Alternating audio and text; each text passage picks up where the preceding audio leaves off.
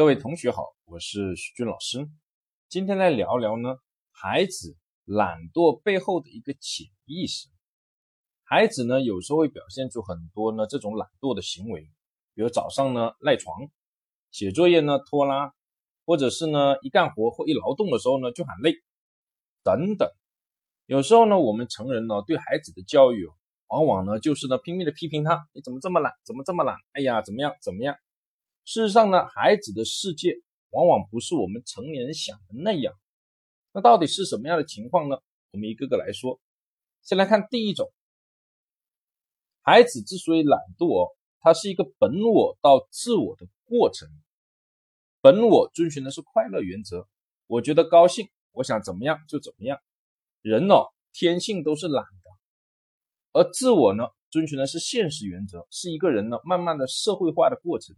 要遵循社会上的各种各样的规则等等，那么我们要求孩子不懒，事实上也就是要求他遵守各种各样规则的过程。所以这是一个本我到自我的过程，孩子是需要有一个适应的过程。第二，孩子之所以懒惰呢，很大一部分的潜意识啊，是为了获得注意，获得成年人的主要是父母和老师的注意。如果仔仔细观察，你会发现啊。比如说呢，有些孩子呢就是不好好做这个事儿，哎呀，妈妈就很快的过来了，他就觉得这样的行为啊，很容易让妈妈呢注意到自己，特别是家里啊孩子比较多的一个家庭，懒的孩子获得成年人注意的这个比例就比呢勤快的孩子要高。又或者说呢，在学校里，有些孩子就会这样想：我懒了，哎，老师叫到我名字的这个概率就更高了，所以我当然要懒一点。第三。是为了缓和处境、发泄情绪，这个呢要稍微注意一下。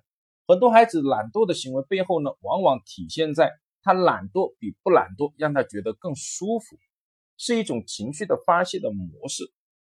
比如说有一个这样的个案，妈妈呢发现呢孩子呢这一个礼拜哦，哎呀就是拖着早上起不来床，就是拖着不去上幼儿园，也搞不清楚为什么。哎呀说他什么他也说不上来，反正就是拖着。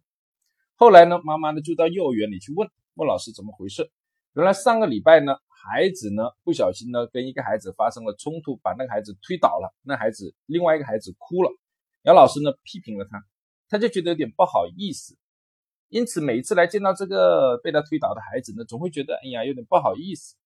因此他就宁宁愿呢用这种懒惰的方式呢来呢平缓或叫缓和他这样尴尬的处境。发现呢，他这种的情绪。以上三个呢，就是孩子懒惰背后的一个潜意识主要的部分，当然还有其他的，但主要就是这三个。希望各位家长呢，能够呢，根据不同的一个情境、不同的原因哦，来处理，针对孩子懒惰的行为呢，会得到改善。就讲到这，谢谢大家。